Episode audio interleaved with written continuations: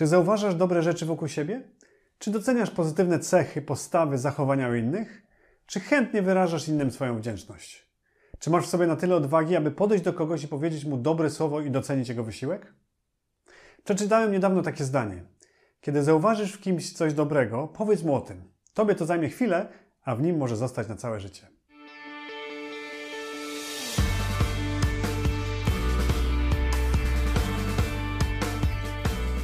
Jesteśmy obecnie w trakcie wdrażania w życie biblijnych wartości ewangelicznej Polski.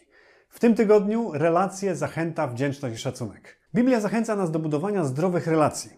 Zachęcanie to jedno z podstawowych zadań członków Kościoła.